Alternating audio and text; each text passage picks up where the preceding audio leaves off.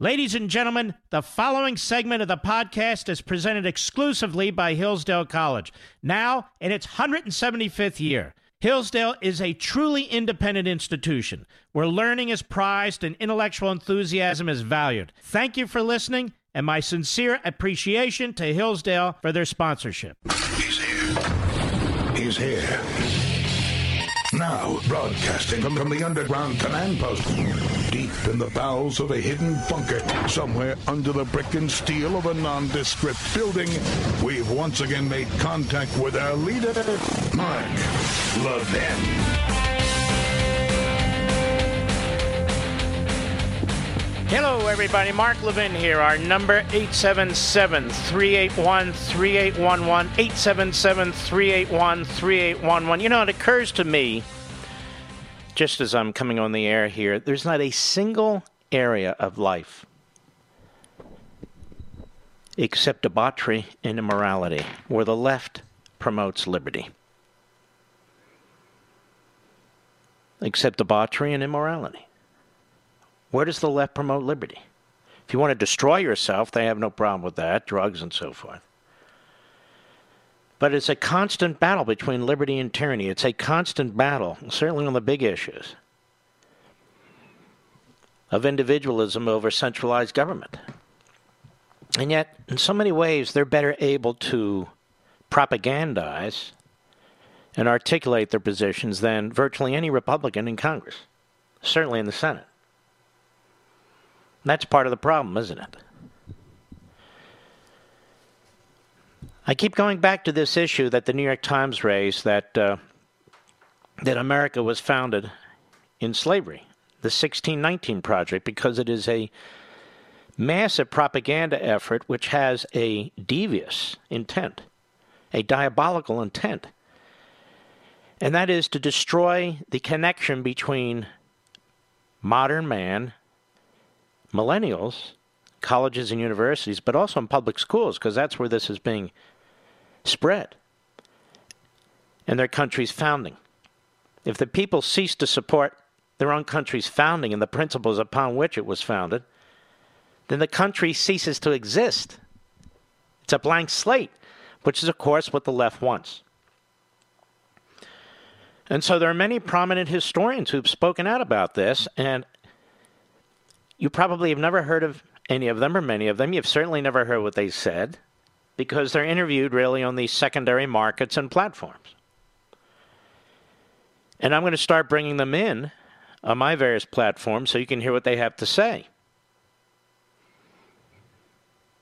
Because this is, again, a, a diabolical, notorious effort by the New York Times, which also led the effort to cover up the Holocaust. This is a very, very bad business, this New York Times, a very bad company.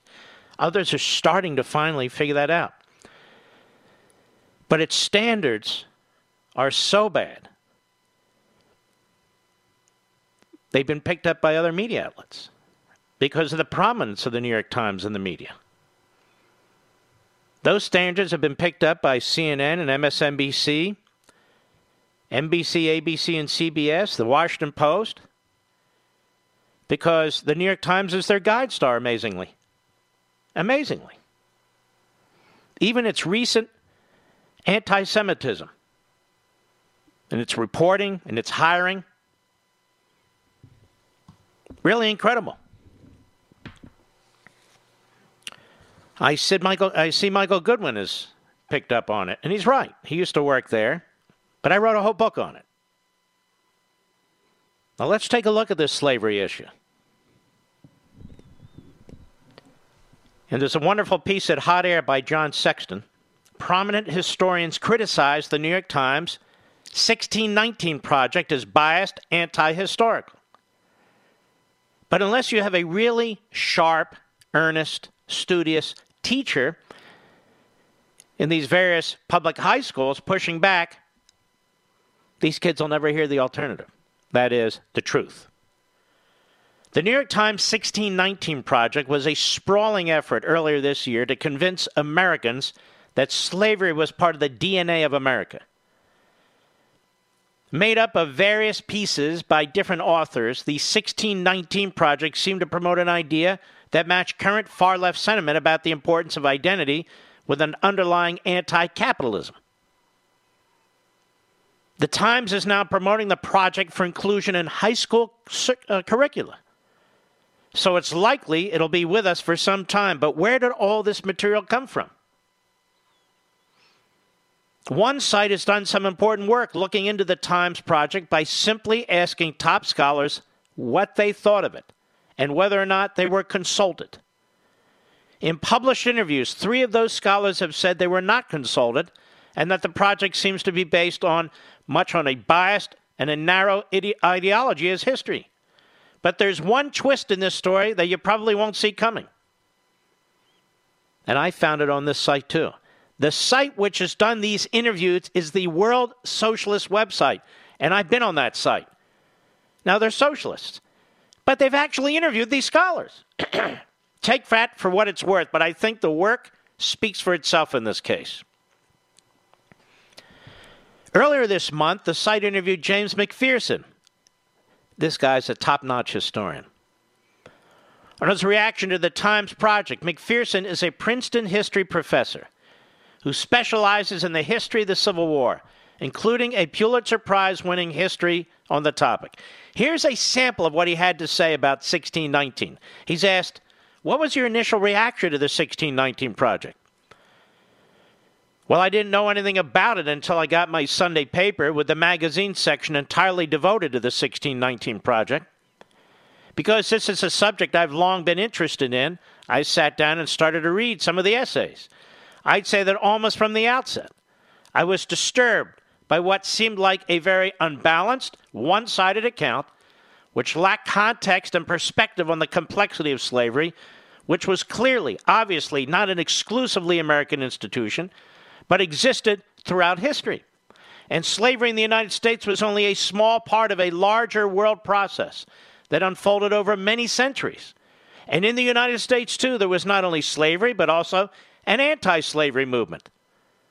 So I thought the account, which emphasized American racism, which is obviously a major part of the history, no question about it, but it focused so narrowly on that part of the story that it left most of the history out. So I read a few of the essays and skimmed the rest, but didn't pursue much more about it because it seemed to me that I wasn't learning very much new. And I was a little bit unhappy with the idea that people who did not have a good knowledge on the subject would be influenced by this and would then have a biased or narrow view.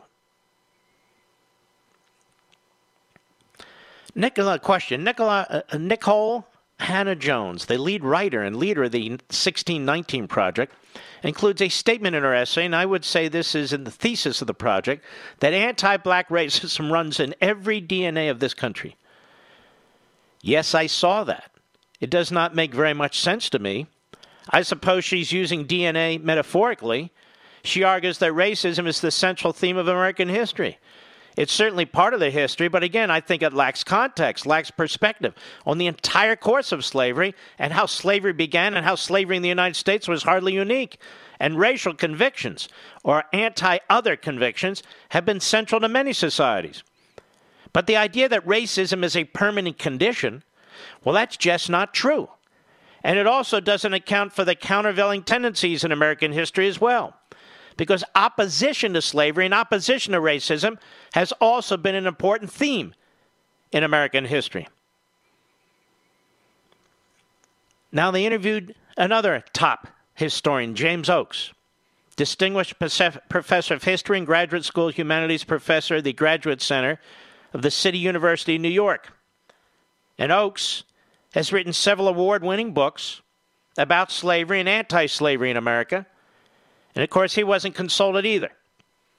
Now, in this interview, Oakes was asked directly about the attempt by one of the 1619 authors to connect slavery to capitalism. Question Can you discuss some of the recent literature on slavery and capitalism, which argues that chattel slavery was and is the decisive feature of capitalism, especially American capitalism? I'm thinking in particular of the recent books by Sven Beckert Ed Baptist, and Walter Johnson. This seems to inform the contribution to the 1619 project by Matthew Desmond. Well, collectively, he says, their work has prompted some very strong criticism from scholars in my field. My concern is that by avoiding some of the basic analytical questions, most of the scholars have backed into a neoliberal economic interpretation of slavery. Though I think I'd exempt Zeb Beckert somewhat from that, because I think he's come to this something somewhat different, theoretically. What you really have with this literature is a marriage of neoliberalism and liberal guilt. When you marry those two things, neoliberal politics and liberal guilt, this is what you get. You get the New York Times, you get the literature on slavery and capitalism. Question, and a point we made in our response to the 1619 Project is that it dovetails also with the major political thrust of the Democratic Party, identity politics. And the claim that is made, and I think it's almost become a commonplace, is that slavery is the uniquely American original sin. Answer Yes, original sin, that's one of them. The other is that slavery or racism is built into the DNA of America. Those are really dangerous tropes. They're not only ahistorical, they're actually anti historical. The function of those tropes is to deny change over time. It goes back to those analogies. They say, look at how terribly black people were treated under slavery, and look at the incarceration rate for black people today. It's the same thing. He said, That's what they say. So, according to them, that is the left, nothing changes. There's been no industrialization. There's been no great migration. We're all in the same boat we're back then. And that's what original sin is. It's passed down, you see. Every single generation is born with the same original sin. And the worst thing about it is that he's, he's mocking this. And the worst thing about it is that it leads to political paralysis. It's always been here. There's nothing we can do to get out of it. It's in the DNA. There's nothing you can do. What do you do? Alter your DNA? In other words, he's saying this whole line of argumentation is, is so disturbing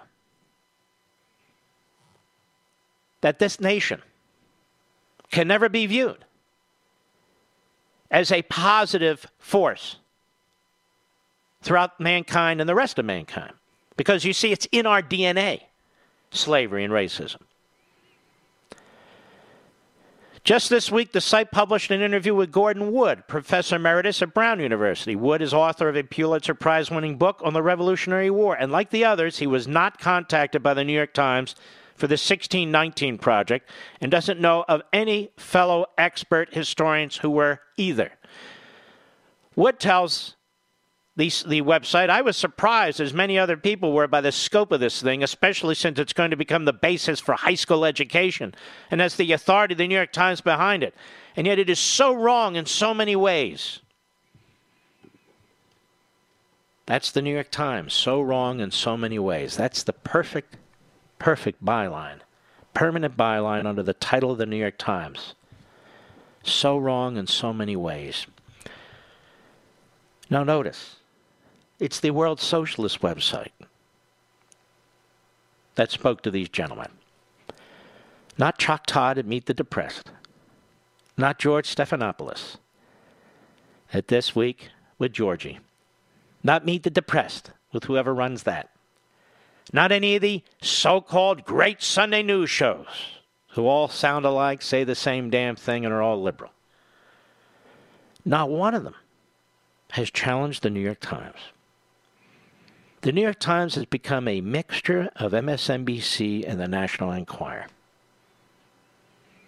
with a heavy dose of American hating and Jew hating. That's what it's become. And I will continue as the lone voice in radio, TV, and elsewhere who has led this effort to expose the New York Times. I will continue to do so. And those of you who have on freedom of the press, Make absolutely sure you don't skip chapter 6. Chapter 6 is the undoing of the New York Times, it's their grand secret. I'll be right back. Mark Levin.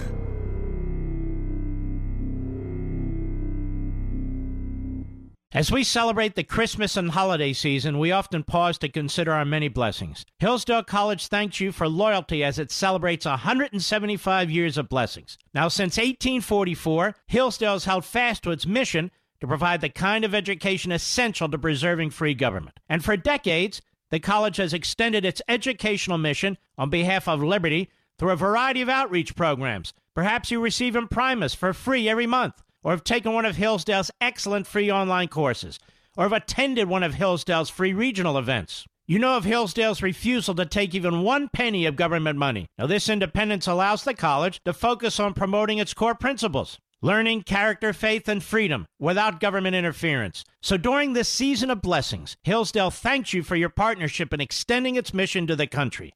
Merry Christmas from Hillsdale College. And to learn more, visit levinforhillsdale.com. That's L E V I N for Hillsdale.com.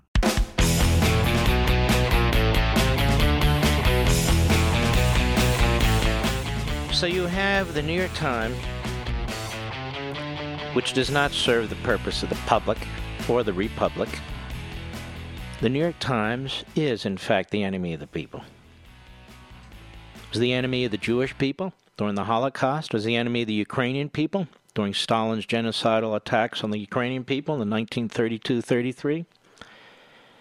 It's the enemy of the American people as it seeks to destroy our foundational principles right in the classroom in your high schools.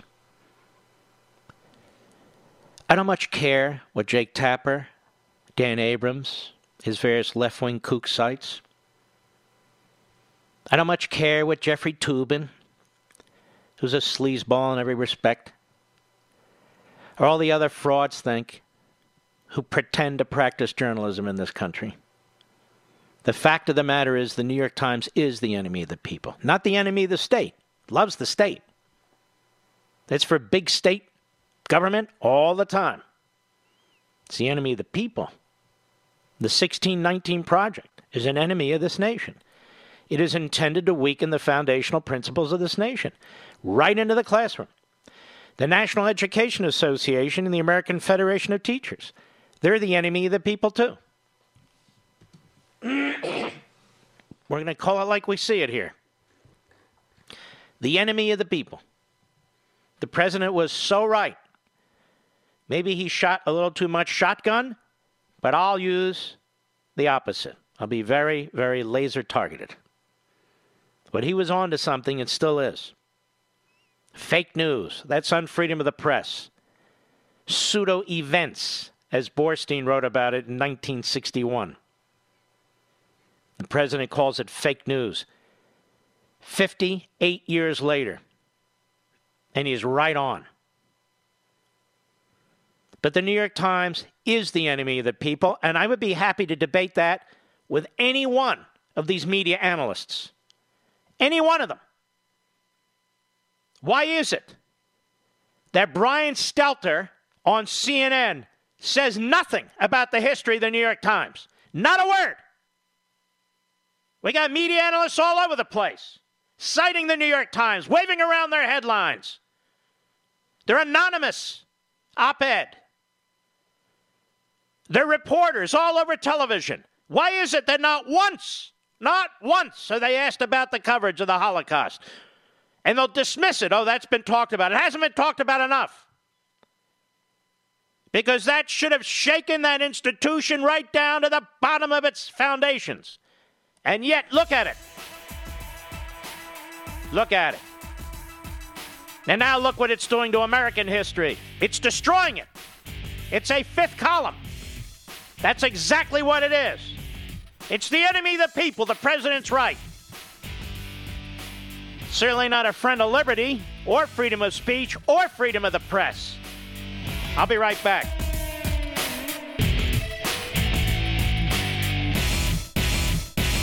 You hear me talk about Hillsdale College a lot, about its rigorous classical liberal arts curriculum, about its exceptionally bright and patriotic students. 175 years ago, Hillsdale College was founded with a mission defined by four enduring purposes learning, character, faith, and freedom. While many institutions have lost their way, Hillsdale College maintains an unwavering commitment to learning, character, faith, and freedom. I've also talked about the great Dr. Larry Arnn, the president of Hillsdale College. It's one of the finest Americans I've ever known. And he explains that these four purposes learning, character, faith, and freedom remain inseparable in the activity of education at Hillsdale College. He says, Learning is difficult and takes more than talent, it takes hard work, which requires character. Freedom is essential for learning, but it is fragile and constantly under threat so its principles must be studied by all for the sake of its defense. At Hillsdale, faith and learning are integrated toward God because He is the first authority.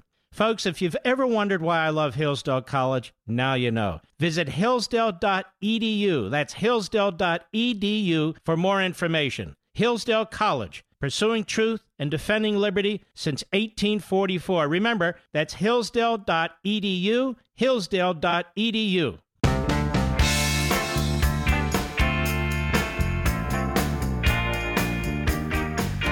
Liberty's voice. Mark Levin. Talk with that voice now. 877 381 3811. There is simply no question that the Democrat Party press works with the Democrat Party.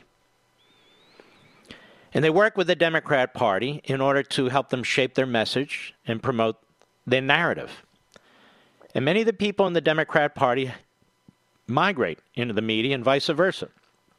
They'll point to a few examples among Republicans, but they're few. The institution of the so called free press is now, yet again, another institution of progressivism. Academia is an institution of progressivism. Hollywood, entertainment's an institution of progressivism. Publishing is an institution of progressivism for the most part. And what they do with these institutions is they keep pushing their agenda. It's very diabolical. So much of it is hidden from the American people. It's the nature of propaganda. There's a piece in the Daily Caller the other day. The headline Here are the Obama era operatives and former journalists behind a covert propaganda outfit. Democrat operatives who worked for former President Barack Obama are spearheading websites designed to mimic journalism outfits in an effort to push liberal positions. One of the founders behind the website says media pundits should dispel of the idea of objective reporting and instead should push out liberal talking points that look like journalism. By the way, this is exactly what's taking place. This is what is taught in journalism school. Again, if you read on freedom of the press, this is what's taught in journalism school. By the way, as a footnote to my publisher and to Barnes and Noble, if you expect me to promote Barnes and Noble when my books come out, then I expect you to have my book available for potential customers. I went into the Barnes and Noble in New Jersey which is near uh, where we celebrate Thanksgiving, right off Route 17. It's a big Barnes and Noble. They had Howard Stern's book all lined up behind the cash register. I've sold many more books than Howard Stern. They have Michelle Obama's book out front. They have a whole section on the Obamas, as a matter of fact. So I'm there with my brother. And I said, Where the hell's my book? If people want to get it, where do they go? Well, we went back to the current events uh, uh, section. There was one copy of On Freedom of the Press on a shelf. And you had to really look for it and dig it out. This is why I promote Amazon, to be perfectly honest with you. Because I don't have to rely on managers of bookstores and clerks to take the books out of the box, out of the back room, and put it out for everybody to purchase. This is a reason, in some respects, I push my podcast in Chicago, Illinois with WLS. If you're stupid enough to run Illinois college basketball and preempt my show, then why should I promote your station?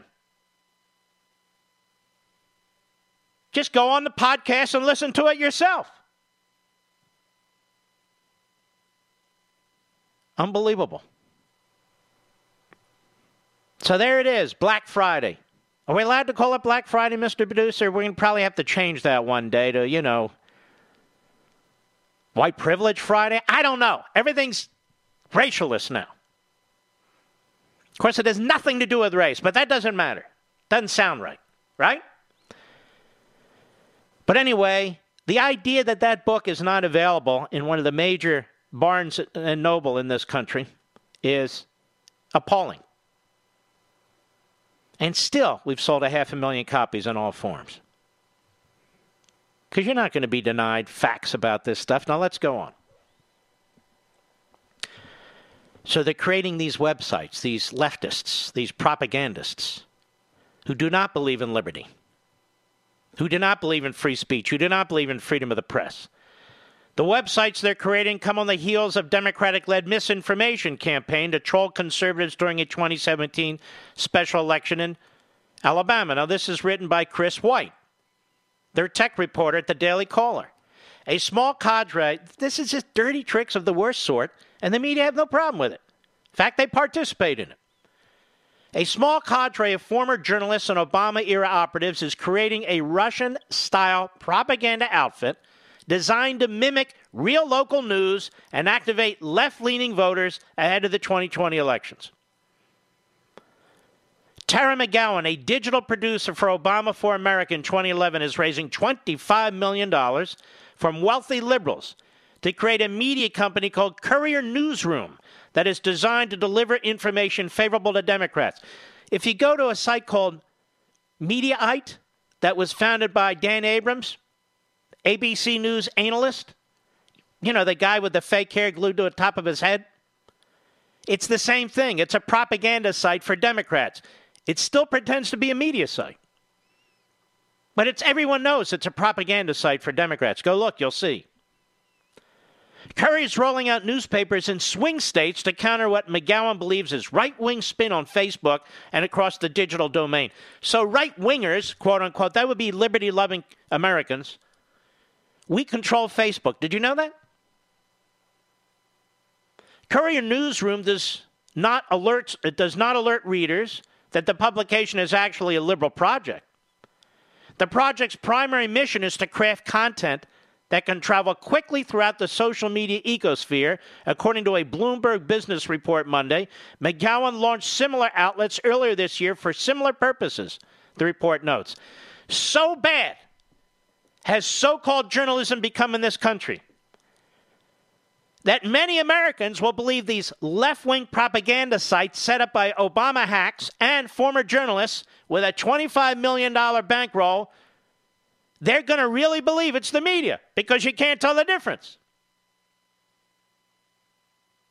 She put together the Virginia Dogwood and Arizona's Copper Courier among others that are expected to roll out in Michigan, North Carolina, Pennsylvania, Virginia, Wisconsin, all battleground states. The Dogwood publishes articles that appear to be local in an effort to help develop trust among readers in the area.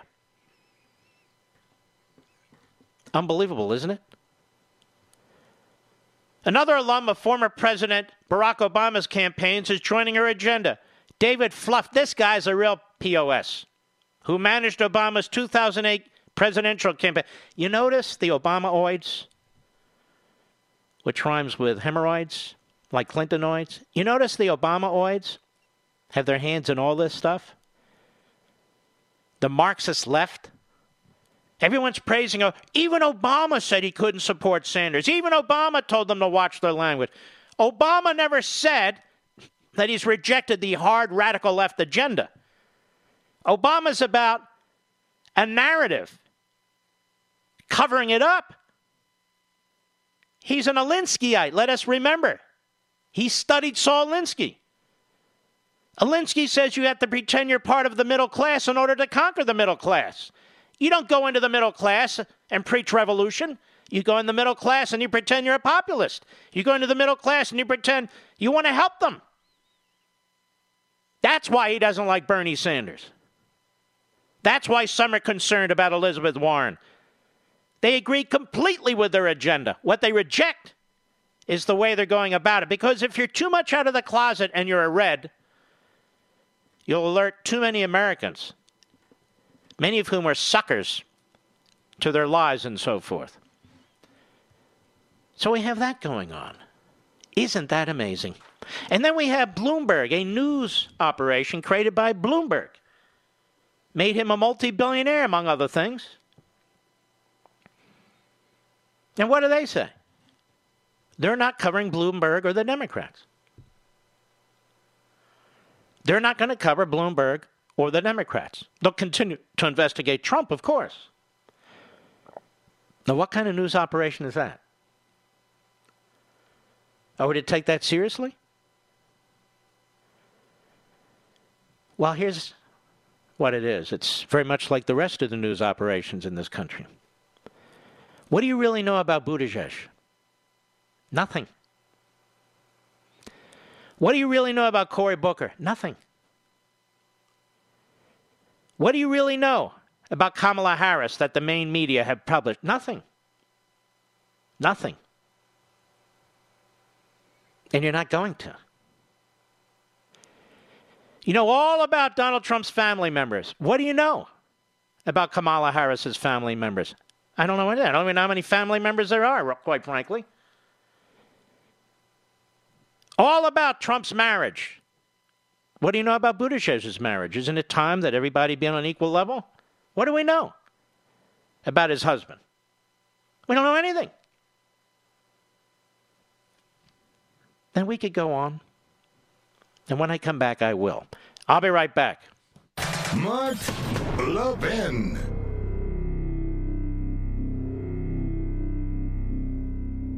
As we celebrate the Christmas and holiday season, we often pause to consider our many blessings. Hillsdale College thanks you for loyalty as it celebrates 175 years of blessings. Now, since 1844, Hillsdale has held fast to its mission to provide the kind of education essential to preserving free government. And for decades, the college has extended its educational mission on behalf of liberty through a variety of outreach programs. Perhaps you receive Imprimis for free every month or have taken one of Hillsdale's excellent free online courses, or have attended one of Hillsdale's free regional events. You know of Hillsdale's refusal to take even one penny of government money. Now, this independence allows the college to focus on promoting its core principles learning, character, faith, and freedom without government interference. So during this season of blessings, Hillsdale thanks you for your partnership in extending its mission to the country. Merry Christmas from Hillsdale College, and to learn more, visit levinforhillsdale.com that's L E V I N for Hillsdale.com.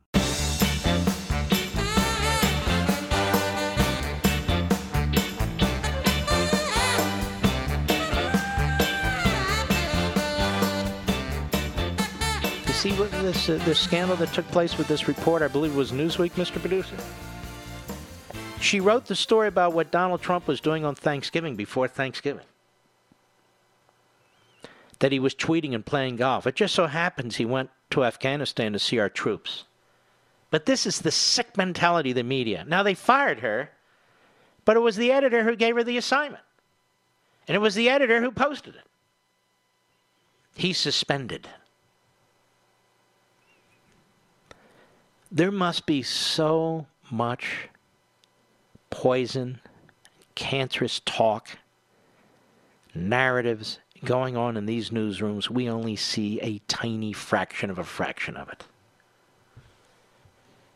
That's all we see when somehow it blurts out or spits out, or if we properly analyze what we're hearing and seeing and reading. It's incredible. Why do I keep talking about this? Why do I write about it? Because, ladies and gentlemen, the Constitution belongs to us. The country belongs to us. The Bill of Rights belong to us. The Bill of Rights are crucial. After the Constitutional Convention, when they came up with this magnificent Constitution, they sent it to the states for ratification. A number of the states objected. They said, look, you don't have the protection of individual liberties here. There were two schools of thought. One school of thought was really a Madisonian school of thought, which was we can't list all the rights here. What if we miss one? And then there was Mason, who was concerned that if we don't list them, we'll miss them all. Well, the states decided, several of them, we're not going to ratify this thing unless you agree that if we participate in the ratification of this Constitution, you'll circle back in the first Congress and add amendments to this Constitution. And some of them proposed them. They didn't call them amendments, but in their resolutions, adopting the constitutions at the various state conventions. A number of the states mention them. And by the way, if you want to see some of them, you can go to Rediscovering Americanism. And they're beautiful and they're brilliant. And uh, all these amendments basically were suggested by the states and more. They were carefully considered. And then, when the first Congress met, as we've talked about before, after the ratification of the Constitution, they were going about their business and they didn't really give a damn about what they had promised the states, even then. It was James Madison, who was a member of the House of Representatives in the first Congress, who ran against James Monroe, a friend of his, and defeated Monroe to become a representative from Virginia. he stood up on the House floor and he said, uh, Fellas, we have a little unfinished business here. I know we're busy with other things like, you know, setting up this government and all, but we made a promise.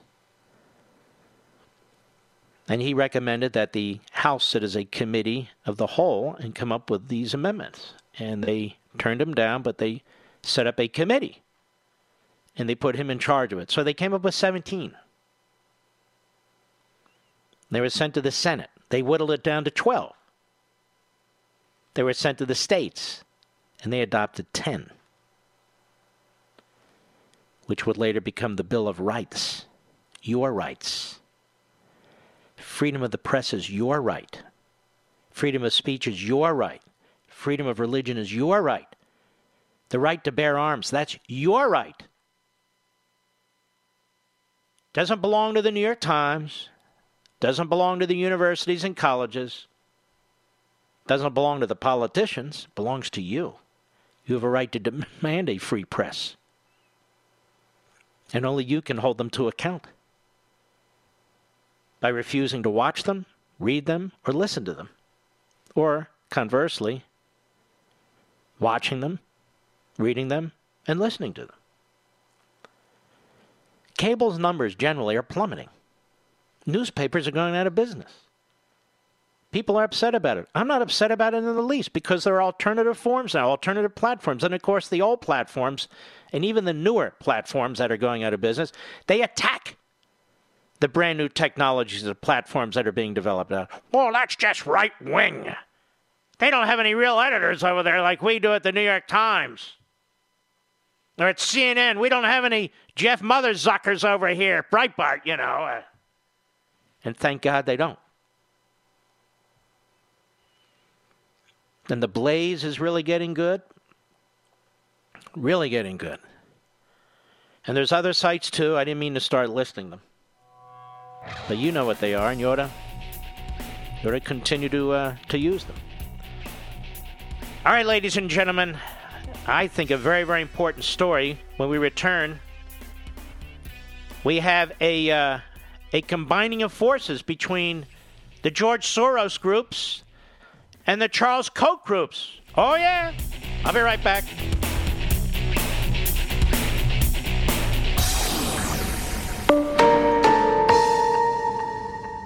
He's here. He's here.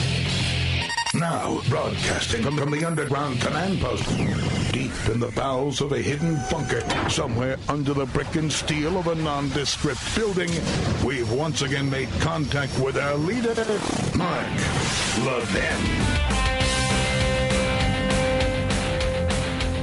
Hello, everybody. Mark Levin here. Our number 877 381 3811. 877 381 3811. Collusion between Koch and Soros in a minute.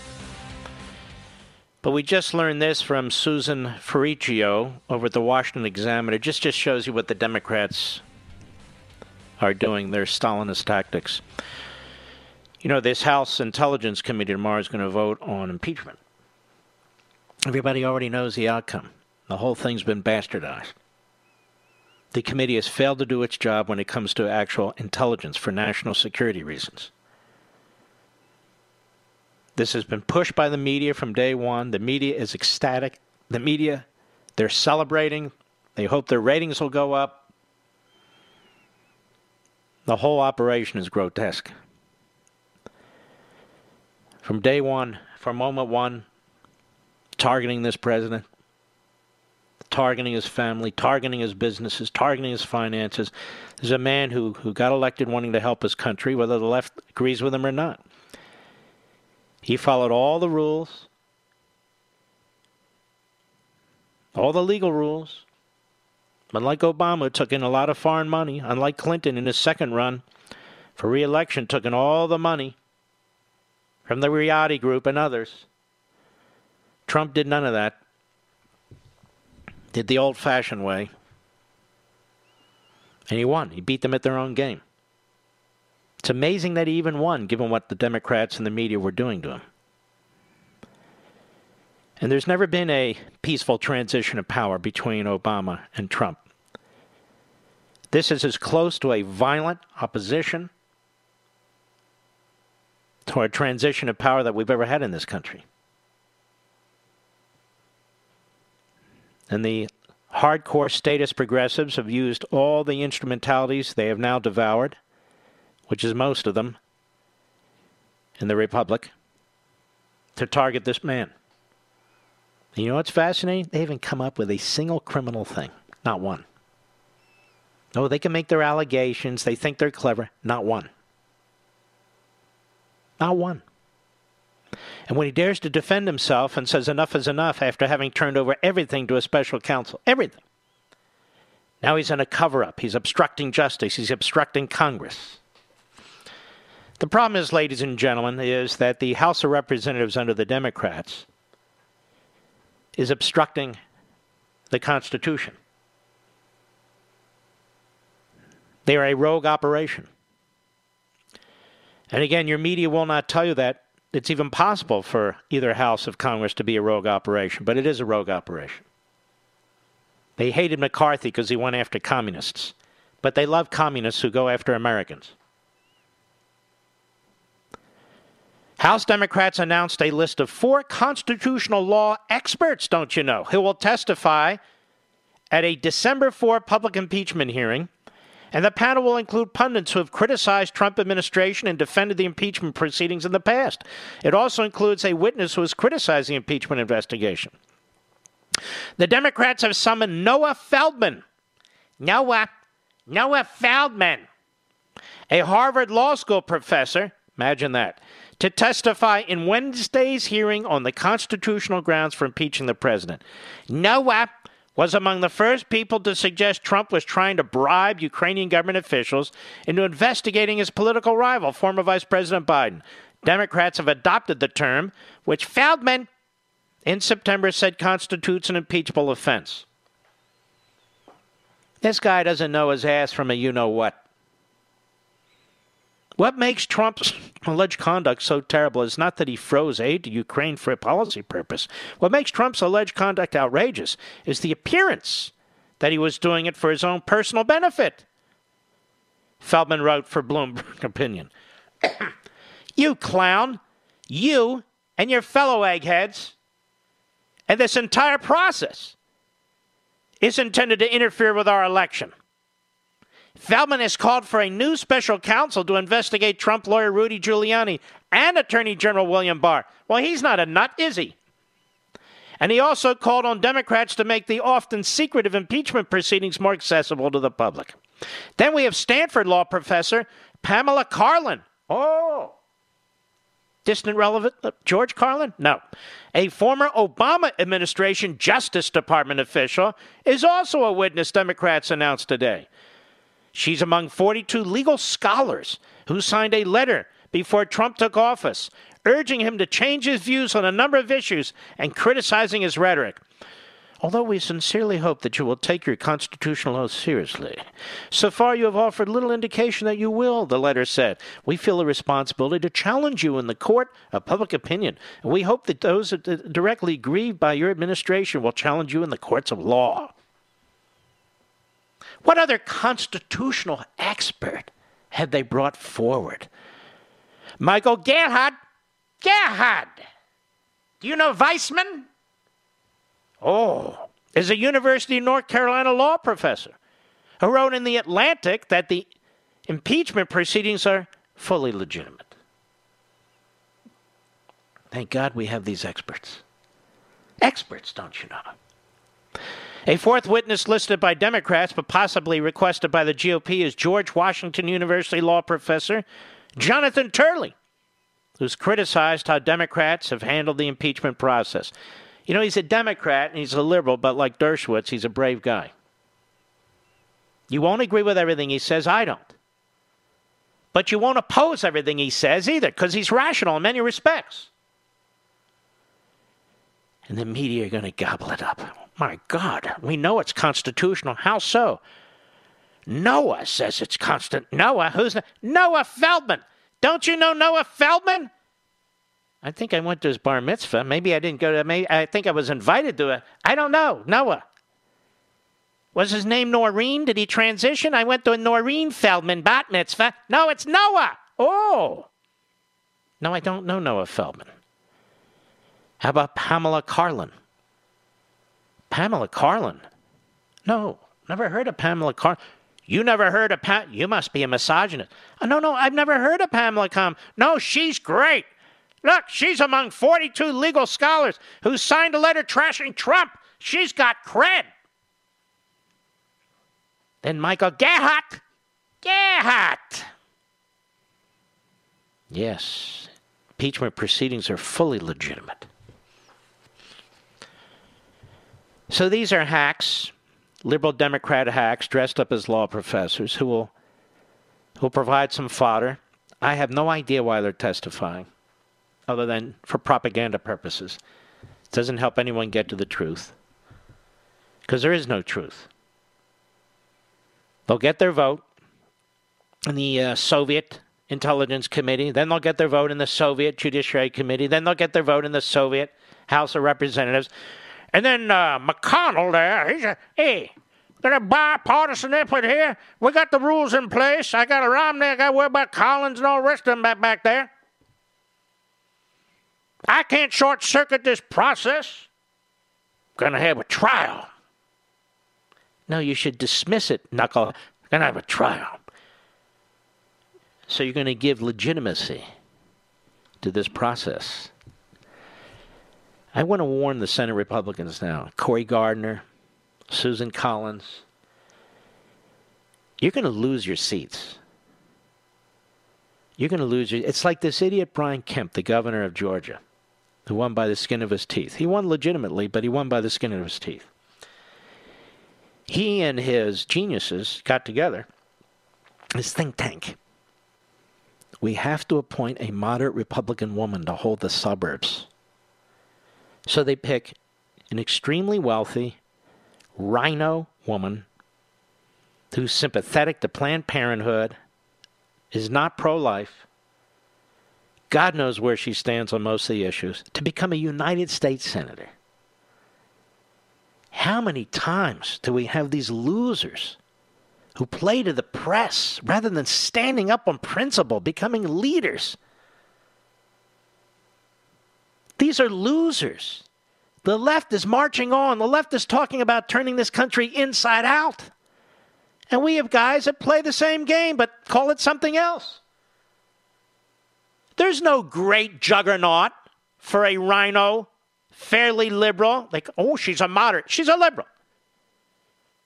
Rich, Republican woman who's weak on the sanctity of life in Georgia or anywhere else.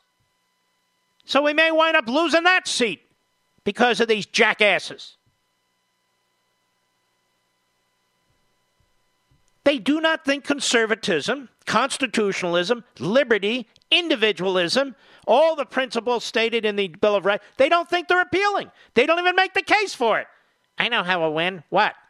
We can get these suburban women. How do we get them? With a liberal, rich, pro abort Republican. Gee, we've never tried that before. And we'll do it in Georgia. Excuse me? Brian Kemp. He needed Donald Trump to get him over the edge. And then he has to prove himself, you see, by passing on Doug Collins. That's Doug Collins, who's the ranking Republican on the House Judiciary Committee. His bona fides are obvious.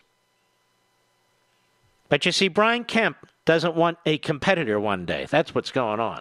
He's the kingmaker in Georgia. He won by 1.8% of the vote. Nobody tells him what to do. Nobody. And so what do they do? They trash the conservatives and conservative groups who are trying to persuade the man not to do what he's going to do. And he goes after Matt Gaetz of Florida, his surrogates do, his little spokes idiot. Well, he's from Florida. What does he know? He's a this. So they're trashing the guy.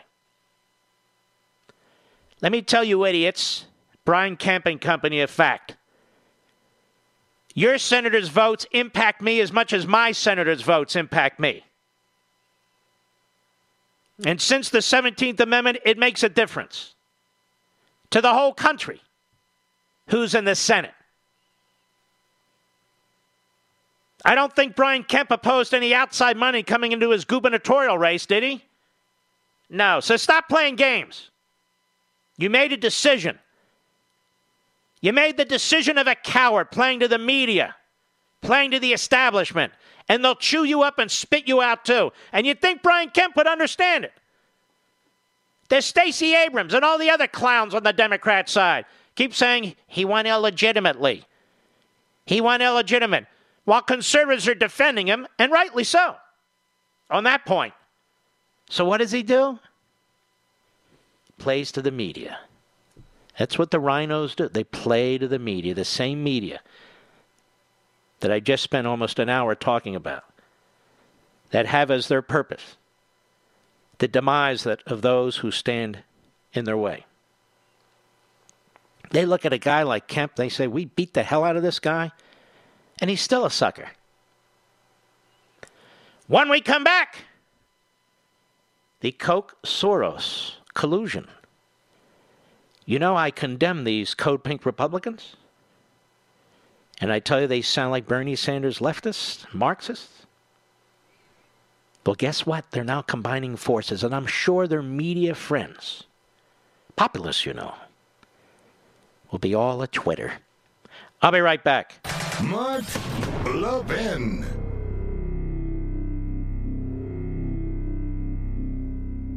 In today's digital age, where cyber threats loom larger than ever, safeguarding your personal information is paramount. So why is Congress considering a law that could put your credit card data at greater risk of being hacked and exposed to foreign networks? This Durbin Marshall credit card bill could jeopardize your financial data, make it more susceptible to cyber intrusions. It's a controversial bill that proposes a shift in billions of dollars worth of consumer transactions to payment networks that lack the robust security measures consumers rely on. Who could possibly want that? Well, the answer woke corporate megastores seeking to inflate their multi billion dollar profit margins. The Durbin Marshall credit card bill will undermine our safe and convenient payment systems and endanger your data security. It's time to take a stand. Visit electronicpaymentscoalition.org. Make your voice heard. Tell your senators to oppose the radical Durbin Marshall credit card bill, paid for by the Electronic Payments Coalition.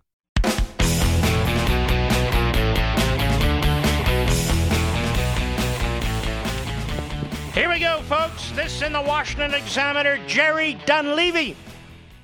New Koch Soros foreign policy think tank headed by Iran deal advocates.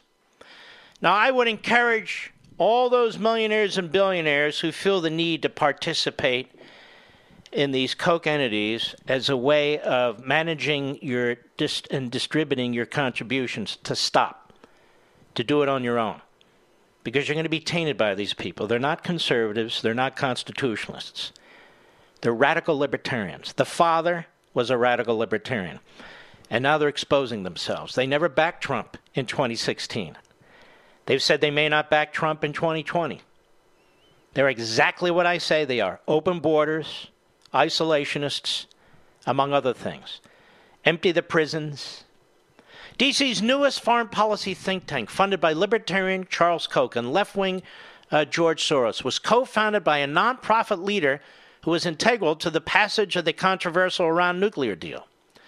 Trita Parsi and the group's other four co founders, Andrew Bacevich, Stefan Wertheim, Eli Clifton, and Suzanne DiMaggio are all pro Iran deal advocates, as well as harsh critics of U.S. foreign policy and of Israel. And you'll see Rand Paul will support this, some of the knuckleheads in the media will support this. They supported the Iran deal. So it's not just that they're isolationists. It's not just that they're appeasers. They go beyond the Neville Chamberlain wing of foreign policy. They're literally funding the enemy. Parisi founded the National Iranian American Council. And an adjunct professor at George Was- uh, Georgetown University was a. You notice how all these Obama people wound up at these major universities? The conservatives had a Republican administration? Almost never. She was a prominent and instrumental go between for the governments of Iran and the U.S. during the nuclear deal negotiations. So the Islamo Nazi regime in Tehran is going to love this group, as will the Russians, the Red Chinese, the, uh, the nut job over in North Korea. Our enemies are going to love this group. This is the hate America crowd. Well, what are we, imperialists? Wait, that's 8,000 miles away. The U.S. entered the controversial nuclear deal with the Iranian regime under the Obama administration in 2015.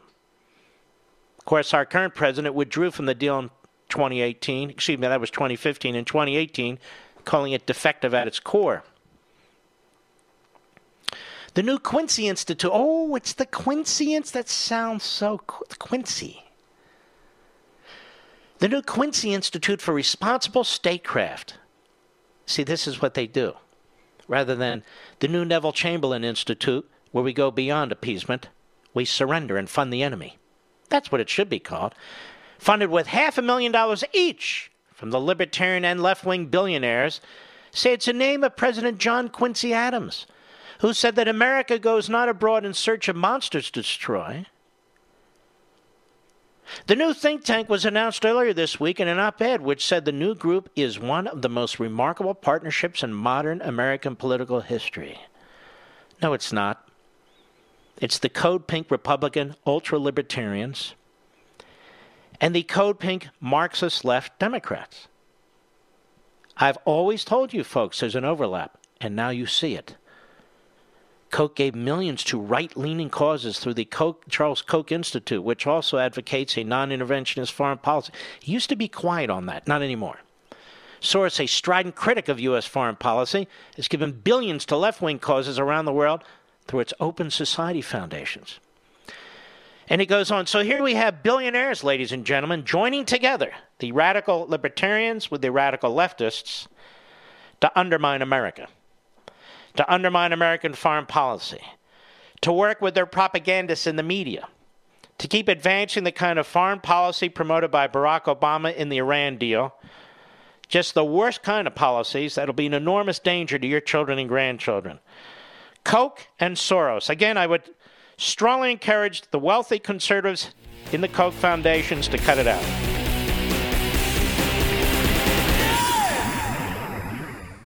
This episode is brought to you by Shopify. Whether you're selling a little or a lot, Shopify helps you do your thing, however you cha-ching. From the launch your online shop stage, all the way to the we just hit a million orders stage. No matter what stage you're in, Shopify's there to help you grow. Sign up for a $1 per month trial period at shopify.com slash special offer, all lowercase. That's shopify.com slash special offer.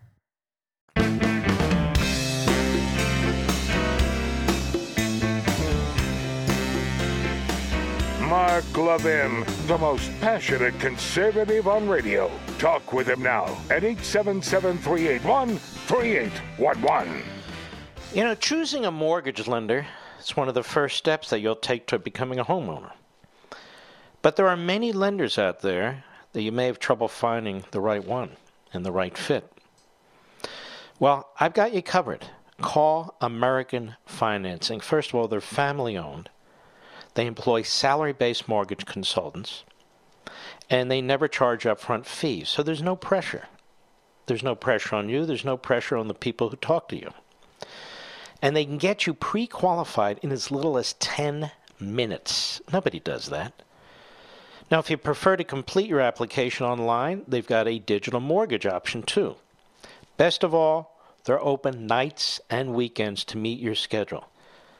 Look, I said they're family owned, so they understand. You have a family, you work, so they're trying to accommodate your hours, and they try to tailor make, customize loans just for you to maximize what are these very, very low interest rates. Maybe you want a low down payment. Who knows? You'll be glad you spoke to these people. So many have been. So many have gotten back to us. I've talked to these folks.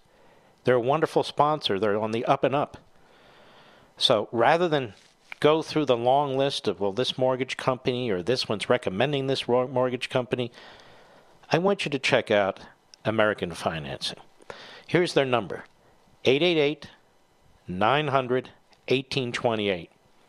That's 888 900 1828 or go online to AmericanFinancing.net. American Financing, NMLS 182334, www.nmlsconsumeraccess.org. They got to say those things. It's all lawyered up, but you understand. It's really quite a nice operation there. So this this outrageous organization is the Quincy Institute for Responsible Statecraft. Doesn't that sound cool? It's also a lie in my view. Soros helped bankroll pro Iran deal lobbying efforts. This guy, he is so awful. Soros' organizations donated to the Plowshares Fund, which Obama foreign policy advisor Ben Rhodes credited as part of the echo chamber the administration created in the media to convince Congress and the press to back the deal. Plowshares has also funded Parsi's nonprofit organization. See how they wash their money through one entity and the other? Zarif, one of the most influential advocates for the Iran deal has also reportedly spoken about his longtime relationship working with some Soros groups. Now, this is who Charles Koch has decided to team up with. Because Charles Koch, when it comes to foreign policy, is no different than George Soros. They're one and the same. They're one and the same. At these various events with the Koch brothers, I remember I was invited to one when I talked about liberty and tyranny they really have come out of the closet since then. I can tell you that. They love Rand Paul. They love Rand Paul. More and more, they love my buddy Mike Lee. These are open borders, guys. These are so called, as I call them, code pink Republicans, but they're not even Republicans. Code pink libertarians radical libertarian. You know, the way I've explained it to you in the past is Marx's political spectrum. It's not a straight line where the New York Times says if you support in liberty and constitutionalism and our founding principles, you must be a right winger. How can you be a right winger if you support the founding of the nation? If you support the principles that undergird the founding of the nation, how are you a right winger on the political spectrum? That's how they try to dismiss you. That's their narrative. And if you're a liberal Republican, you're a moderate Republican. And of course, if you're a crazy ass Democrat, you're just a liberal. Oh, just a liberal. What's the problem? Oh, it's a liberal. What's the problem? Liberal. It's not how I see the spectrum. I see the spectrum as a circle. The political spectrum as a as a circle. At the top of the circle, you have fascism and Marxism, communism. That's where they meet. Because even though their philosopher kings are of a different sort, in the end, in the end, when you kill people, you kill people. Now, the case can be made that communism might be worse than fascism, but it depends, doesn't it? There's not a lot who were worse than Hitler, but there's not a lot who were worse than Stalin or Mao either. I don't play that game. Genocide is genocide. Genocide is genocide. And Marxism has a big chunk of fascism, and fascism is a big chunk of Marxism, even though they despise each other because they fight over the details. As you move from fascism at the top of the circle down toward the right, and move to the bottom of the center of the bottom of the circle, that's what I call constitutional conservatism. constitutional conservatism.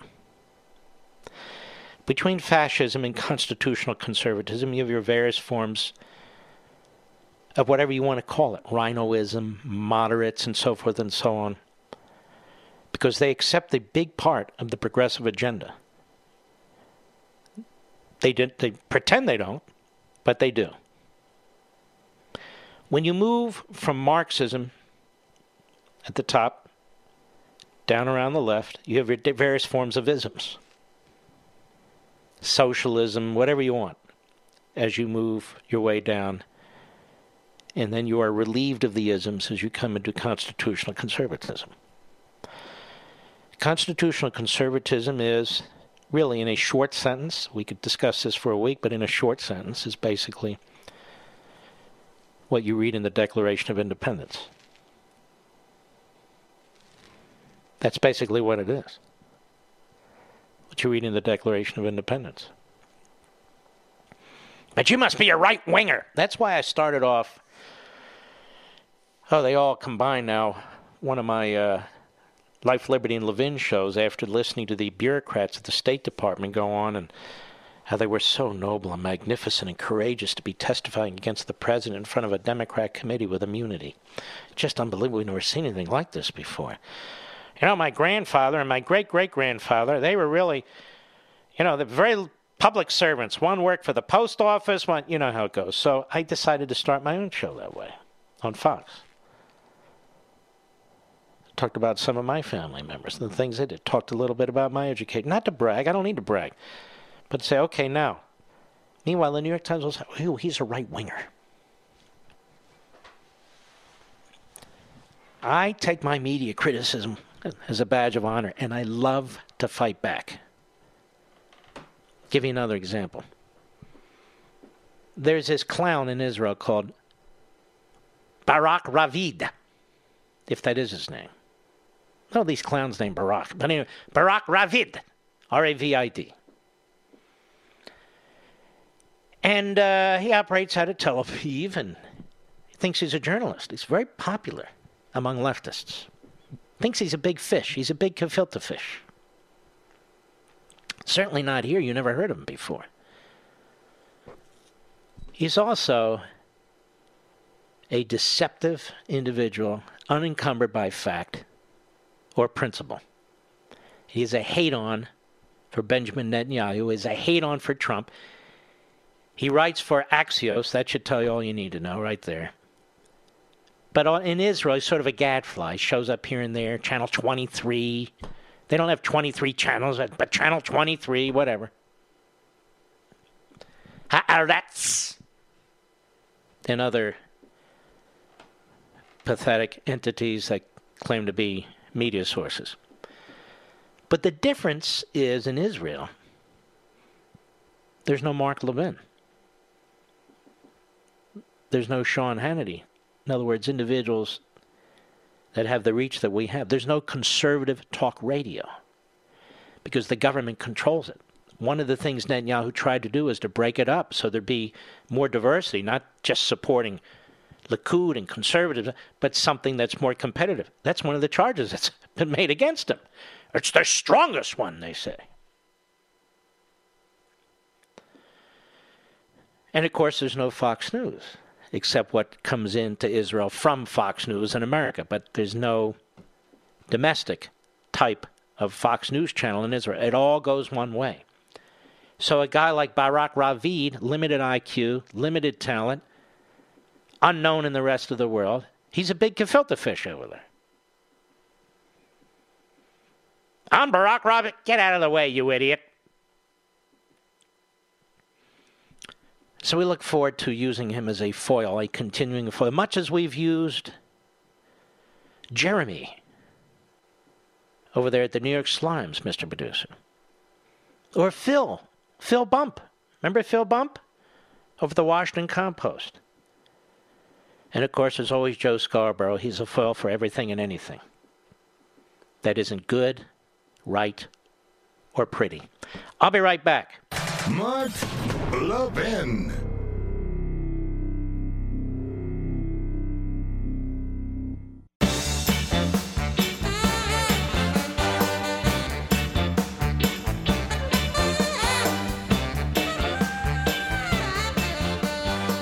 Elizabeth Warren says in a tweet, and I quote from last night my goal is to get elected, but I plan to be the last American president to be elected by the Electoral College. I want my second term to be elected by direct vote. You see, it's cut five. Go. As a presidential candidate, what are your thoughts on the Electoral College? Uh, I want to get rid of it. So here's my goal. My goal is to get elected and then to be the last American president elected by the Electoral College. I want the second term to be that I got elected by direct vote. I'm ready. Popular vote. Um, I just think this is how a democracy should work. Call me old fashioned, but I think the person who gets the most votes should win. No, you don't. Or you'd support abolishing the United States Senate. Why should Massachusetts have two state, two senators and California have two senators? The population in California is massive compared to a lot of states, including Massachusetts, including Rhode Island, including Delaware, Nevada, Montana, Wyoming, Idaho, most other states. And what would she do? Use a magic wand? The way she would use a magic wand to have a wealth tax? Wealth tax is unconstitutional. Various forms of taxes the federal government's allowed to lay are listed in the Constitution. That's not one of them. That's why we had to amend it to get the wonderful income tax. You want to abolish the Electoral College? This national vote nonsense is unconstitutional, in my view. You need to amend the Constitution. Well, you'll never be able to do it because the smaller populated states will never support it. But she doesn't care. She'll wave a magic wand. And for the four billionth time, we have an electoral college for a reason. So America's metropolitan areas, run by Nadler and Pelosi and Adam Schiff and all the rest, aren't running the country. It's a diverse country. The consumers, the populated areas of the country, aren't the only ones that make the country work. You have people who live in rural areas who have nothing in common with people who live in the inner city. And yet they provide us with our food. They provide us with our energy for mobility. There are very few assembly lines built in Manhattan. Very few assembly lines built in Beverly Hills. A lot of the work that's done in this country, the productivity that's done in this country, is not done in the blue metropolitan areas. It's done elsewhere. The framers were geniuses. They understood that it's a diverse nation, diverse populations, people who do different things, diverse geography, and they never would have created a union if they had done what Elizabeth Warren wants. So she wants to create disunity. Basically, the way it works if you're on the left, the fascistic Marxist left is remember my political spectrum. If you don't get your way, destroy it. That's it. That's their idea of reform. You don't get your way, destroy it. Following the immigration laws and securing the border, we don't get our way, so destroy it. Destroy it. Capitalism is about freedom and independence and individualism and entrepreneurship. Well, we can't control that as politicians of the left, so destroy it. Just destroy it. The men and women in blue vote Republican, so destroy them. Sure. They have this belief that criminals are more likely to vote Democrats uh, for Democrats. So felonies, so be it. Felonies committed by felons, they should get the right to vote. Bernie Sanders, even if they're in prison, even if they murdered, raped, whatever, they should get the right to vote. Why? Because they're going to vote Democrat. They believe. So that's basically the way their analysis works. There is a consistency to it. It's about power, political power, party power. They favor centralized government unless they don't. That's why we have sanctuary cities. They favor the iron fist of the central government unless they don't. That's why they favor nullification in certain cases. The ends justify the means. They were right. It's exactly what you see here. Lenin, and the rest of them in their heads. Their progeny, the so called progressives, in their heads. Do I owe you something, Mr. Producer? I think I do. You know, uh, that's not what I have here. Uh oh, I'm looking. There we are. You know, the Chamonix Christmas and holiday sale is officially here. Stock up on the best skincare that money can buy during Chamonix's best promotion of the year. Imagine the turkey neck and double chin gone with the famous Genucel breakthrough jawline treatment with MDL technology. And during Chamonix's 25 days of Christmas celebration, get the classic Genuflector eye bags and puffiness absolutely free, plus Genucel's immediate effects for results in 12 hours. Look 10, 15, even 20 years younger right before your eyes, guaranteed or 100% of your money back. But you'll put in your order today. And if you do, even more special because Chamonix has partnered with Women Rising to give the same exact package you get to other women out there who can use it. Call 800 SKIN 604 or go to Genucel.com, Genucel.com. Your order today includes Genucel XV anti wrinkle treatment and will be upgraded to priority shipping for free. Make this holiday season extra, extra important with Chamonix. Order now 800 SKIN 604, 800 SKIN 604, or Genucel.com, Genucel.com. All right, Mr. Producer, do we have an irregular American or a regular American? Regular, go right ahead. XM Satellite, Amy in Colorado, you have one minute. Go. Hi, Mark. Thanks for taking my call. Um, I just wanted to mention on Freedom of the Press to you. I read it and thought it was wonderful. Um, my mom is always asking me where I get my news from because I'm pretty. Well, you better go to news. Amazon if you want any more copies because they sure as hell weren't in Barnes and Noble. Anyway, go right ahead. Yeah, I, told her Mark Levin, of course. Um, and she came for Thanksgiving, and she was complaining about the press and how they manipulate and how they're unfair. So I gave her my copy to read. So she's. Aren't you kind? All right, we got to go. Just for this, we'll be back for a whole full hour, but don't hang up. We'll replace it with a signed copy. We'll be right back.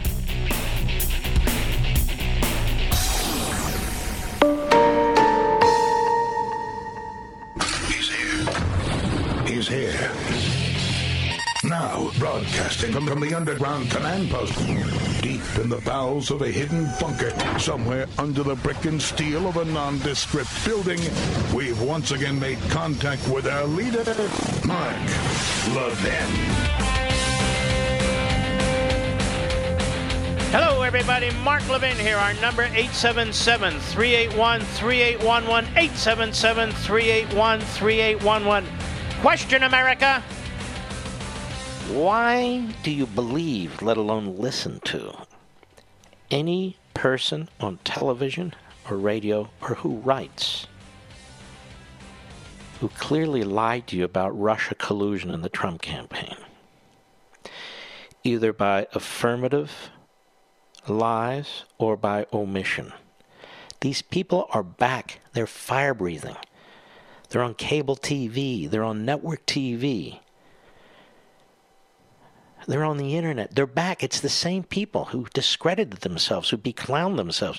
And yet we treat them like they're newsweed, like Chuck Todd. Chuck Todd should be, you know, in some, uh, I don't know, in like the former stupid journalism uh, teaching uh, profession. Do they get worse than Chuck Todd? There are many, many who are bad. But I guess what really is insulting is that seat used to be filled by Lawrence Spivak, who created Meet the Press, and Tim Russert, and now Chuck Todd. Chuck Todd. You know, it's it's it's like the team that used to play the the uh, Harlem Globetrotters, the Washington Generals. Chuck Todd is the is the main player in the Washington Generals. And then you look at the night shows, the late night shows. My wife and I, Julie, we were watching some of the reruns of the late night shows with Johnny Carson. He was terrific. What a pro. He was hilarious. And he was non political. Look at the the the clowns. And I don't mean that in a positive way. Look at the clowns who've replaced him and others on late night comedy. I don't even watch late night comedy anymore. Do you, Rich? I used to watch it all the time. Jay Leno was pretty good, I thought. He played it down the middle. Then Letterman kind of lost his mind. He became like the stranded guy on the island with the beard and all the other weirdo stuff going on with him. But anyway, and look at the crop of them now. They so suck. It's not even funny. Really. Got a lot to get to, but this is a hard one to ignore. This has been out there. Hat tip to Twitter. I know it's been played all day, but it's funny. Joe Biden, June 26, 2017. This guy has not a loose screw, he has multiple loose screws. Cut one. Go- and by the way, you know, I sit on the stand and it get hot. I got a lot of, I got hairy legs that turn, that, that, that, that, that, that turn uh, um, blonde in the sun. And the kids used to come up and reach in the pool and rub my leg down so it was straight and then watch the hair come back up again. They'd look at it. So I learned about roaches. I learned about kids jumping on my lap. And I've loved kids jumping on my lap. That man was vice president once. Did you know that, Mr. Producer? And the people in Delaware, the Democrats, thought he was so good they elected him six times. The longest serving Democrat, longest serving senator, I think, in the history of Delaware. So appealing was Joe. Then we have Bloomberg. Cut two, go. Say, well, taxes are regressive, but in this case, Yes, they are. That's the good thing about them because the problem is in people that don't have a lot of money. And so higher taxes should have a bigger impact on their behavior and how they deal with themselves. So I listen to people saying, oh, we don't want to tax the poor.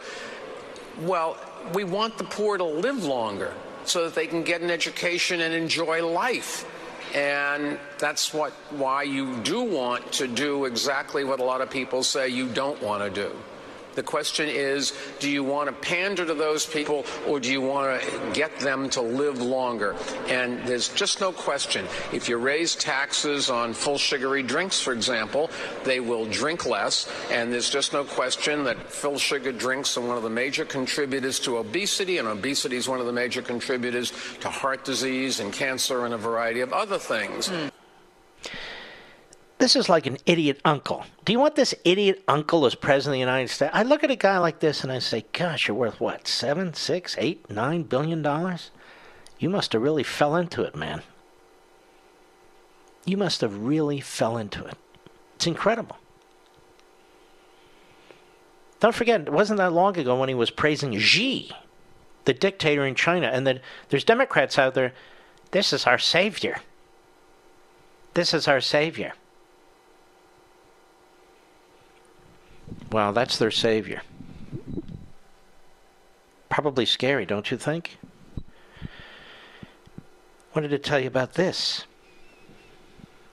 I meant to tell you this when I was talking briefly about Israel. So they have this attorney general in Israel. His name's Mandelblit. In his past, he's run into his own problems, but he is loved by the media. Oh my goodness. So he did something that's never been done in the short history of the state of Israel. He's indicted a sitting prime minister. Indicted a sitting prime minister. The full indictment. It's created all kinds of havoc. Five weeks before the first election, or re election, they came up with Netanyahu and Gantz he announced he was indicting the prime minister to influence the outcome. And this Mandelblit was originally appointed by Netanyahu. But he's obviously a prisoner of the bureaucrats there and the police department there, which is nothing like our police department. So the cops in our country shouldn't even give it a second thought. They're just not. And now he's going to prosecute the prime minister. And you know how many witnesses he wants to call, Mr. Producer? 333 witnesses.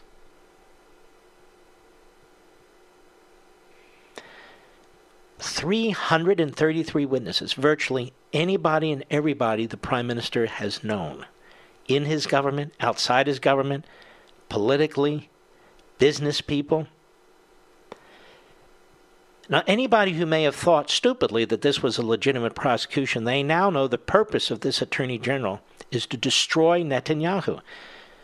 But he's doing more than that. It's like the people who try to destroy Trump. He's destroying their government. If a prosecutor can indict a sitting prime minister and call 333 witnesses, his purpose isn't to seek justice or the truth. His purpose is to make it impossible for a sitting prime minister to govern. It's to overwhelm him, to try and paralyze him, to try and burden him. It's to make it almost impossible to consult with people in and out of government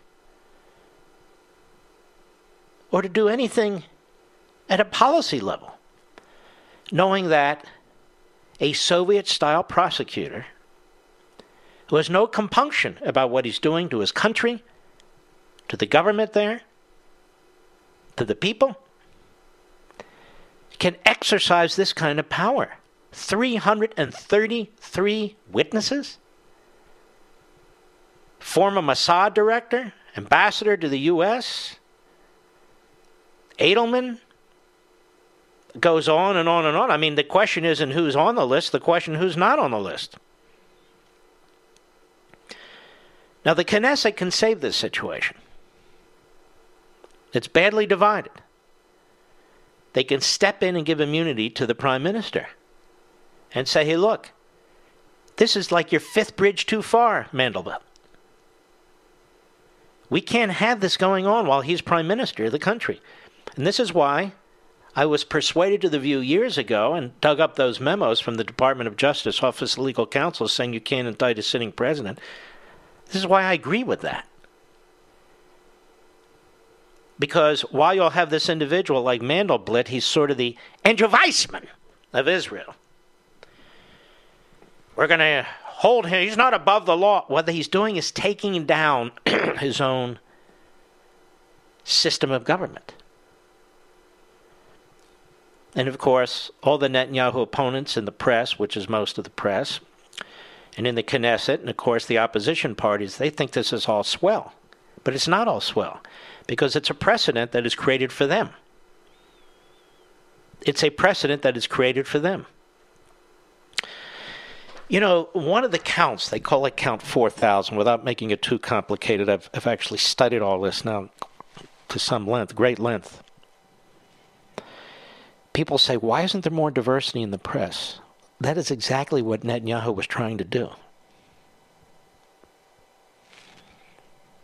He wanted more diversity in the press. And as the prime minister and temporarily as the head of communications for his country, and he was indicted for it. Indicted for it. He wanted more positive press. Is there a politician on the face of the earth in any country who doesn't want more positive press? It's not a crime. And he wanted to to create more competition of viewpoints. So they charged him. They concocted a crime out of it. And they charge him in a way, and I've made this point to you before, that every single politician in Israel can be charged. Every member of the Knesset or anybody who runs for office there. You give us a scoop and we'll give you positive press. You give us a scoop and we'll pass a law. Excuse me. We'll pass a law to protect the press if you give me positive press. This is done in America all the time state, local, federal. It's also been done in Israel a zillion times. But they charged him. And civil libertarians all over the world, including in our country, are scratching their heads. Arthur Ferguson, somebody I've known a long time, former prosecutor, federal prosecutor. Nat Lewin, one of the great litigators. Can't believe it. Alan Dershowitz, can't believe it. I can't believe it. And we're not alone. Ladies and gentlemen, the left, which has captured this Mandelblit, whether it's in Israel, the United States, Britain, France, wherever it is, it is a vicious force. They will burn down their country in order to win an election. They will burn down their institutions in order to win an election. Elizabeth Warren. I hope to be the last president elected by the Electoral College. Oy. I'll be right back. Mark Levin.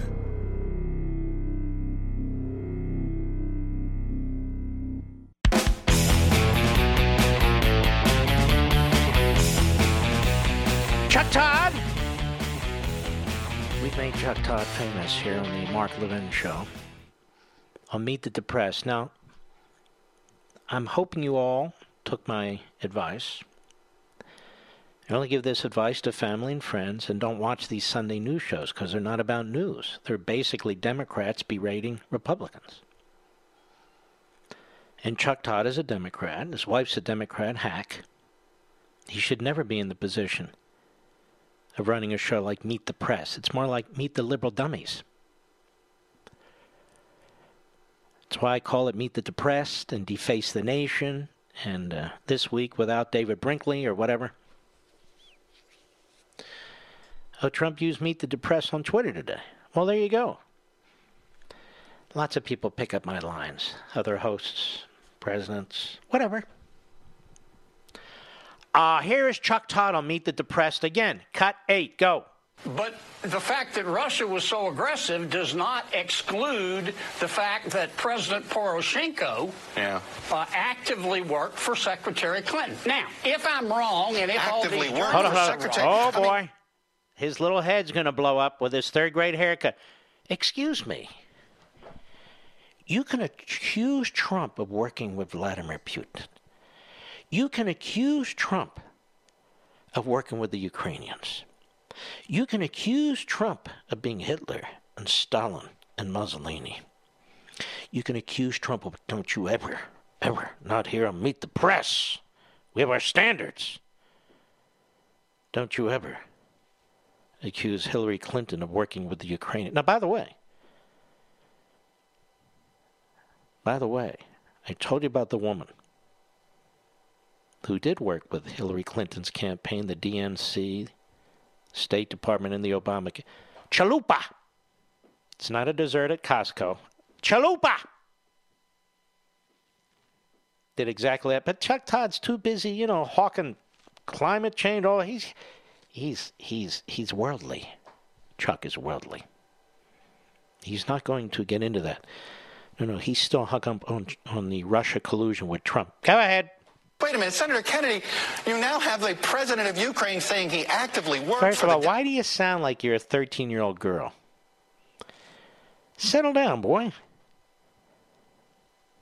Why, why, do, why do you sound like you're, you're, you're out of your mind? Why do you sound like prepubescent Brian Stelter?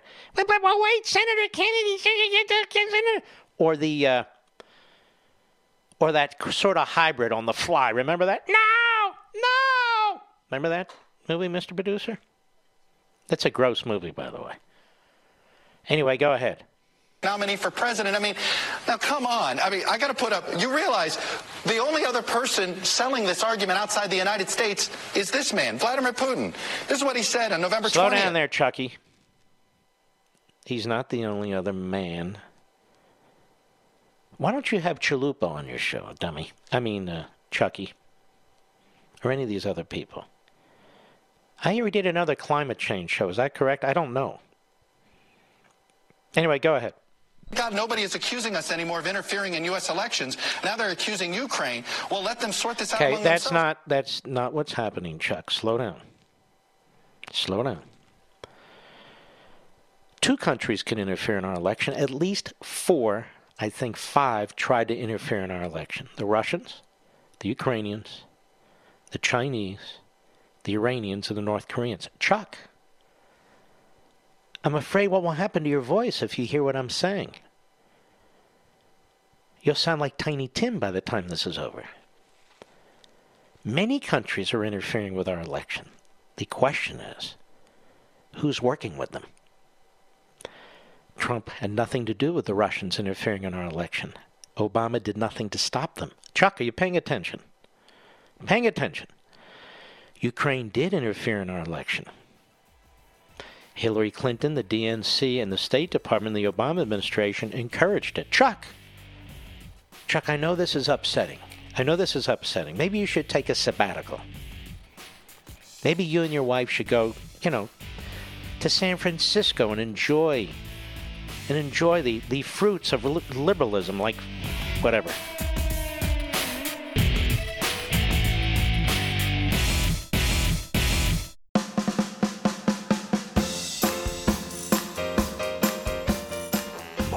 Levin, making conservatism great again. Dial in now, 877 381 3811.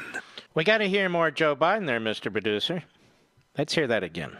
And by the way, you know, I sit on the stand, and it get hot. I got a lot of, I got hairy legs that turn, that that that that that that turn. Uh, At least he has hair um, somewhere. I might, I might say that. But this is really strange, ladies and gentlemen. We'll, we'll continue, but you know damn well, if anybody else talked like this, certainly on the Republican side, they'd be doomed. This isn't the first time Joe Biden has sounded bizarre, but now he sounds like a pervert. Sounds like a pervert. As a matter of fact, Mr. Producer, start at the top. Go ahead. And by the way, you know, I sit on the stand, and it get hot. I got a lot of, I got hairy legs that turn, that that that that that, that turn uh, uh, um, blonde in the sun. Oy. And the kids used to come up and reach in the pool and rub my leg down, so it was straight, and then watch the hair come back up again. They look at it. So I learned about roaches. I learned about kids jumping on my lap, and I've loved kids jumping on my lap. I hope he didn't play Santa at a mall, Mr. Producer. Kids rubbing my legs, pushing their hair back down, and I love kids sitting on my lap. He has a way of saying things, doesn't he? Like a really dumb guy with a low IQ. Now, let me play liberal here. Do you want this guy near the red button? Do you want this guy negotiating with anybody? See, I've been pretty nice to to Slow Joe because I kind of want him to be the nominee. But now I'm thinking this Elizabeth Elizabeth Warren, she would be great. That's my Elizabeth Warren uh, imitation. That uh, Trump could mop the floor with her, I think. Same with Buttigieg. Oh, he's a grave threat, Buttigieg. No, he's not.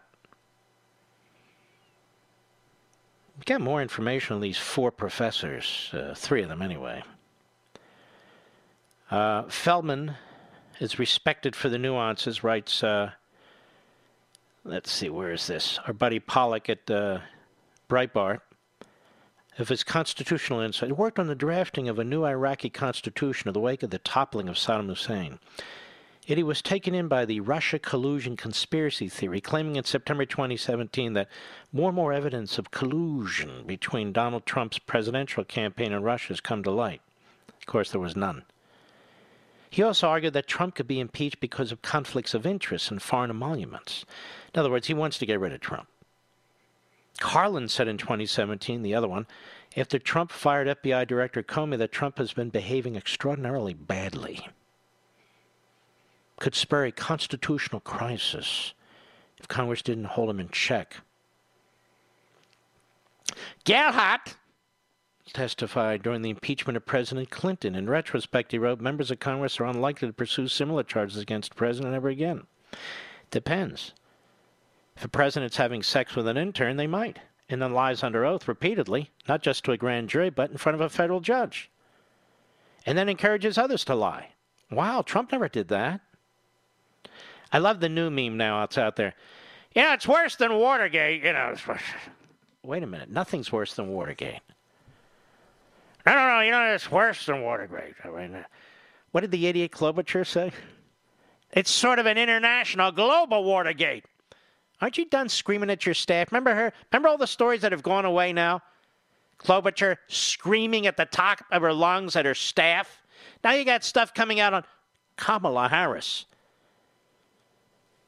So obnoxious is she apparently to her staff that one of the senior people wrote a letter and then distributed to the media, apparently, that she's the worst of the worst. So we're looking at the worst of the worst. Bernie Sanders has this problem too. Get out of my way. I want that donut. The problem with Joe Biden is he doesn't even know who his staff is. You know, uh, I ever tell you that story about my hairy legs and how they would turn blonde in the sun? And uh, the little kids would come up to me. They push it down in the water. They, they, they like to push it down and then watch it pop up.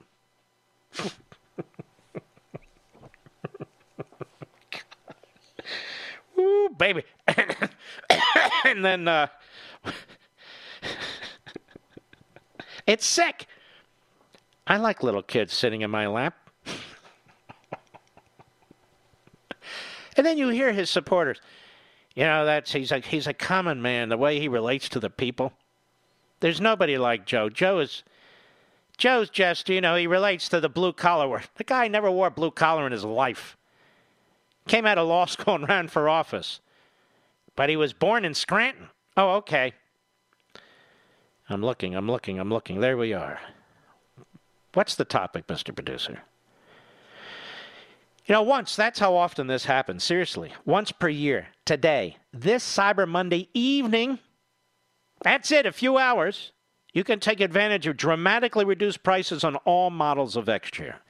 Save up to $300 on the world's most comfortable office chair. That's a lot. But only this evening, Cyber Monday evening. I've been telling you for years about how much I love my X Chair. It's been a game changer in terms of my comfort and productivity. So if you've been thinking about it or saying, I know, I'd love to see if that X chair is as good as Mark says it is, well, then don't miss this Cyber Monday once a year chance to save big on this amazing chair. You only have a few hours left, in fact.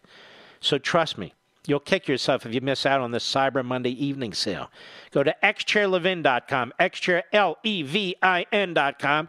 Order the X chair that fits your needs and your budget. No matter what version you choose, you're going to be getting the best price of the entire year. Folks, it runs out in a few years, a few years, a few hours. I'm not kidding. Again, that's the letter X Chair Levin, L E V I N dot com, xchairlevin dot com. Should I go to a call, Mr. Producer? I think I will. Let's see. Who do we have here? Uh, let us uh, speak to uh, Aaron, Westchester, New York, the great WABC. Go. Hey, Mark. I'm a longtime listener. Uh, second time I've had the honor of speaking with you. Uh, you're a great you, American. sir. Thank you for taking my call. Thank you. Um, I've got two things that I'd like to say, and I'll try to make it quick.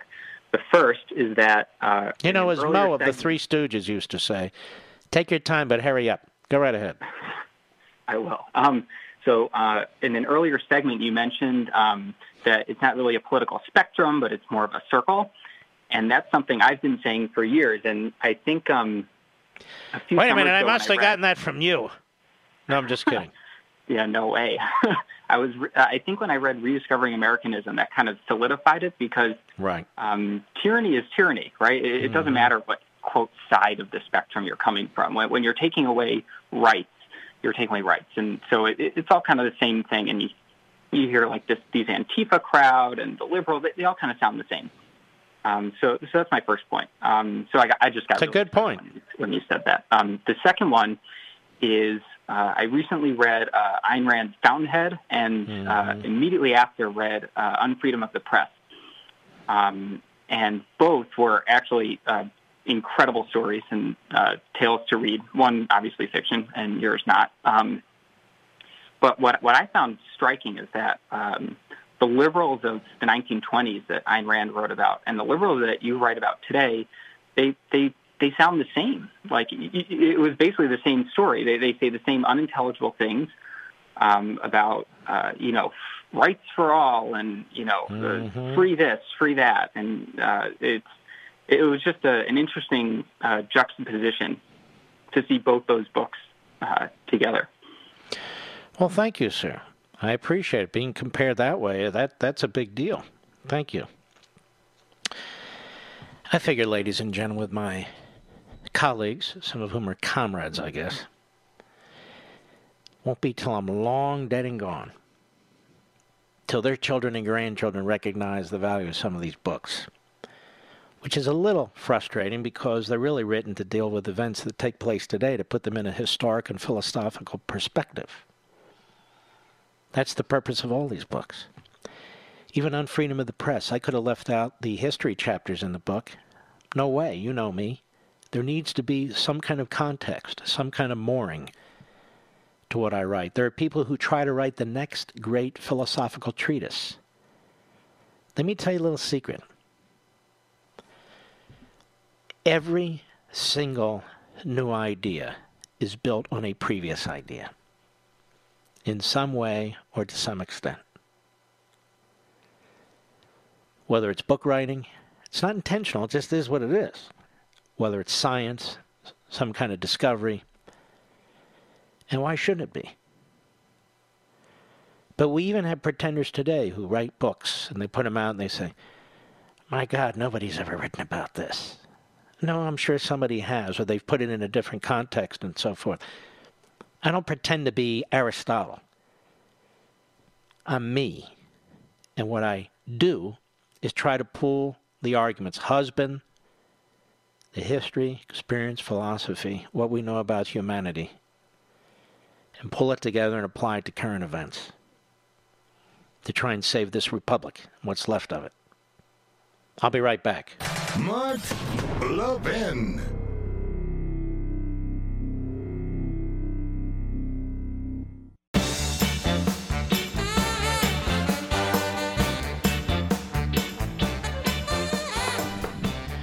So Nadler's going to have these professors. Now, who does he think he's going to impress? Is he going to impress you? Is he going to impress the people down the street? Well, we have the professor, Professor Artemis uh, Benjamin uh, Goldstein here from Harvard University. Artemis Benjamin Goldstein, and he thinks impeachment is, is fine. And I'm a steel worker in Western Pennsylvania, and I'm impressed, right? No, I don't think so. I don't think I am at all. And then we have a, a farmer in Iowa. Professor, what? Who? Where? What? Now, I don't think they're going to impress anybody. In fact, I think it'll be ridiculous. But what is this aimed at? The media, of course. Because what they're going to say is, these professors have said that this is very, impeachment is constitutional. Whoa, well, that, that settles that. Oh, these left wing kook tenured professors, among those sending out lawyers who are destroying our country, they say you can impeach Trump. Here's my question to each of them Did any of you vote for him? No.